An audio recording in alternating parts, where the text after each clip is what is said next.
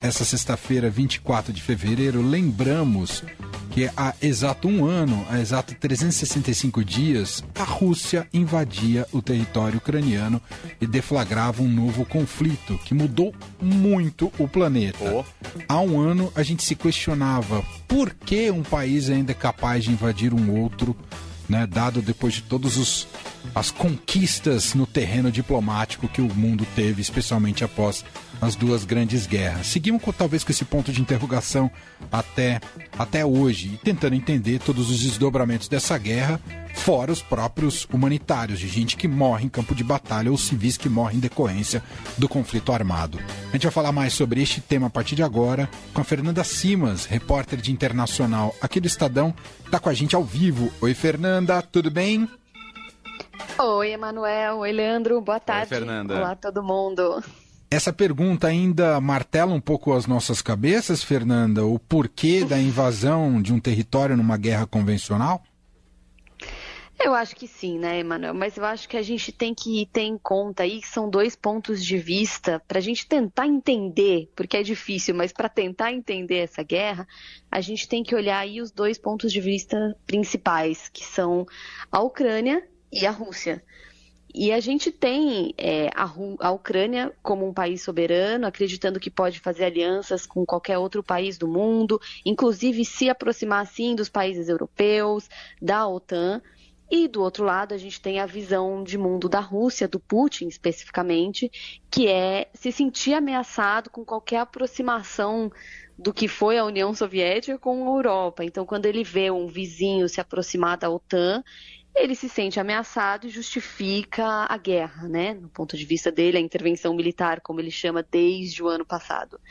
Então, eu acho que é importante a gente não perder de vista essas duas, é, esses dois pensamentos, essas duas visões de mundo que ajudam a gente aqui desse lado a entender o que está acontecendo lá. Perfeito.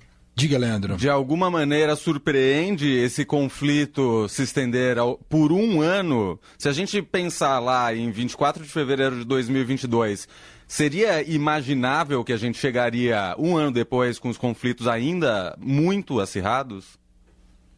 Olha, eu diria que em 23 de fevereiro de 2022, ninguém imaginava o que a gente já está vivendo, porque todo mundo achava que a invasão não aconteceria, né? A gente existiam sinais, mas ninguém acreditava que o Putin fosse de fato invadir a Ucrânia. Agora, a partir do dia 24 de fevereiro de 2022, todos os analistas já começaram a falar que ia ser uma guerra longa. A gente chegou a pensar uma guerra rápida pelo fato de a Rússia ser uma superpotência militar e a Ucrânia ser um país pequeno, então a gente, muita gente pensou realmente que seria uma coisa rápida, que eles tomariam Kiev rapidamente. Não foi o que aconteceu. A guerra foi se desdobrando, Kiev resistiu. Ninguém nunca vai saber, só o Putin pode responder se a intenção dele era tomar Kiev ou não, era se concentrar no leste da Ucrânia. Mas fato é que a guerra foi se desenrolando, os analistas falavam que ia ser longa, porque a Ucrânia começou a receber ajuda internacional. E aí você tem uma guerra convencional, mas que as armas aí não necessariamente a superpotência vence rapidamente. Eu acho que isso que ficou provado até agora nesse conflito. Uhum. Bom, o que, que você diria em relação ao atual momento da guerra? Muita gente teme uma escalada nuclear, é, surpreende também o quanto a resistência ucraniana tem sido bastante, bastante eficiente. Dá para dizer para onde está. E claro, nenhum não se vislumbra nada de acordo entre as partes. Uh, o que a gente pode dizer do status atual da guerra, Fernanda? É, eu acho que o status atual a gente tem de fato é, uma divisão aí que a Rússia, a Rússia não está isolada, a Rússia tem apoio de outros países, tem apoio mesmo que velado da China, então é importante ressaltar isso porque a Rússia continua de certa forma forte, né, nessa, nessa guerra. Você tem do outro lado a Ucrânia com apoio de diversos países ocidentais, Estados Unidos apoiando muito fortemente, com muito dinheiro e armamento. Então você tem aí um equilíbrio de forças eu acho que a gente está num momento em que chegar a um acordo só será possível se, gente, se, os dois lados entenderem que eles não vão ter tudo o que eles querem. Então, a Rússia não vai sair dessa guerra com todos os quatro territórios que anexou. E a Ucrânia não vai sair dessa guerra recuperando todos esses territórios. Então, falar em acordo é falar em concessão. E os dois lados vão ter que abrir mão de alguma coisa. E é difícil, mas essa eu acho que é a realidade desse momento. Escalada do conflito, eu acho muito difícil falar numa escalada nuclear, porque até como os próprios analistas internacionais e aqui do Brasil é, estão estudando e, e vendo a situação, escalada nuclear é apertar um botão que o, o, Putin vai detonar muita coisa, né? Eu acho que ele seria muito louco para fazer uma coisa dessa. Então a gente não acha que vá ter uma escalada nesse sentido de para a questão das vias nucleares, enfim, é, é muito perigoso, é uma coisa que é, seria, acho que não dá nem para a gente dimensionar, né? O que, uhum. que seria isso? E, e de fato, o fato é que a guerra já mudou o mundo. É, tendo acordo agora, daqui um mês ou daqui um ano, é, o mundo sai de outro jeito dessa guerra, né? E aí o equilíbrio de forças também. Então acho que isso tudo está sendo levado em consideração nesse momento, porque é uma guerra que nesse momento realmente a Ucrânia resiste, a Rússia tenta avançar em alguns lugares, ela consegue, em alguns ela retrocede. Então a gente tem aí uma coisa meio equilibrada. E, bom, sobre essas mudanças nesse um ano, impactos para o planeta, um planeta hiperconectado, especialmente do ponto de vista uh, comercial, o que que, o que que ficou desse um ano? Mudou, além de um mundo mais inseguro, a gente tem reflexos muito importantes nas economias, não é, Fernanda? Sim, a gente tem um impacto imediato que é a questão das sanções, né?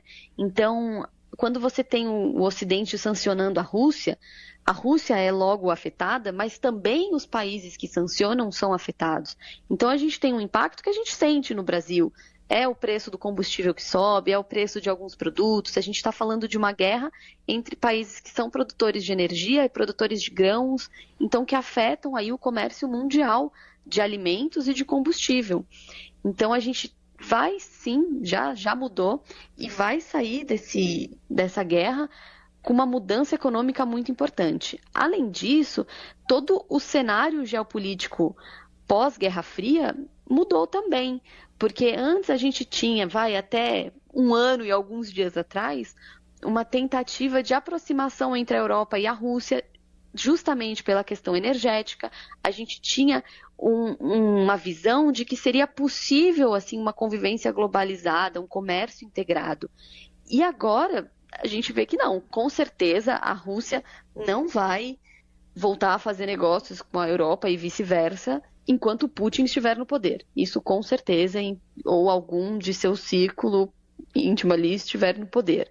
Tem, teria que ter uma mudança muito drástica de regime na Rússia para que essas relações voltassem a ser retomadas no futuro próximo, né? Eu digo. Uhum. Então, acho que tem um impacto econômico e geopolítico mesmo. Perfeito. A gente está conversando aqui com a Fernanda Simas, aqui da editoria de internacional do Estadão. E quero te ouvir, Fernanda, algo que tem sido objeto de muitas reflexões, análises e polêmicas também, que é a maneira como o presidente Lula tem conduzido a diplomacia brasileira em relação à guerra na Ucrânia. E essa neutralidade que poderia ser convertida até num esforço de mediação, mediação de paz para o conflito o que para alguns beiraria até a ingenuidade do, do presidente brasileiro. Como é que você tem enxergado e acompanhado esse debate em torno da posição do Brasil e do Lula, Fernanda? Olha, eu acho que a gente precisa lembrar a posição histórica é, diplomática do Brasil. E sempre foi uma posição de neutralidade. Sobre o conflito especificamente, o próprio ex-presidente Bolsonaro já vinha mantendo uma posição de neutralidade, porque é a tradição brasileira o Lula continua com essa posição de neutralidade e se coloca assim como tentar um mediador, enfim. Fato é que esse, essa proposta do Lula de mediar esse conflito, que ele veio e falou, fez um documento do Grupo pela Paz, é, ela foi respondida tanto pela Rússia e hoje pelo próprio Zelensky, que falou há pouco que toparia se encontrar com o Lula para discutir um eventual acordo de paz. Óbvio que tudo isso é o campo diplomático. A gente tem um presidente brasileiro que acabou de assumir que precisa recuperar a imagem do Brasil no exterior, que foi muito afetada nos últimos anos, e, e se coloca nesse papel, como ele se colocou em outros temas, como a própria questão da Venezuela há algumas semanas. E a gente tem a Rússia reagindo, falando que dependendo da situação no terreno, conversa com o Brasil sobre um acordo de paz e o Zelensky falando há pouco. Isso tudo pode não sair do papel, pode ser só falatório. E pode-se tentar ter alguma negociação. Agora, eu acho importante a gente ter em mente isso. A gente não está tendo nenhuma guinada na posição do Brasil. O Brasil, diplomaticamente e historicamente, sempre foi neutro nesses conflitos. Porque o Brasil precisa negociar com os dois países envolvidos na guerra diretamente e negociar com outros países como a China. A gente não pode deixar de negociar com a China. Então, é uma postura delicada, mas que a gente entende quando a gente olha a questão econômica e, e geopolítica do, do Brasil.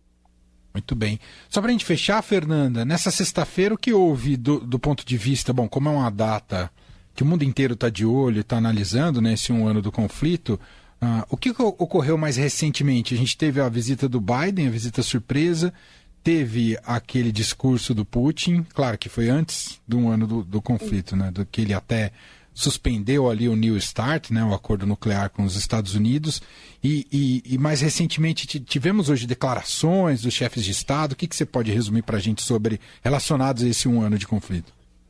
Claro. Desde a semana passada, realmente vinham ocorrendo algumas movimentações, né? Teve esse discurso do Putin, o Biden fez essa, essa visita surpresa. Hoje, o Biden anunciou novas sanções à Rússia por conta da guerra.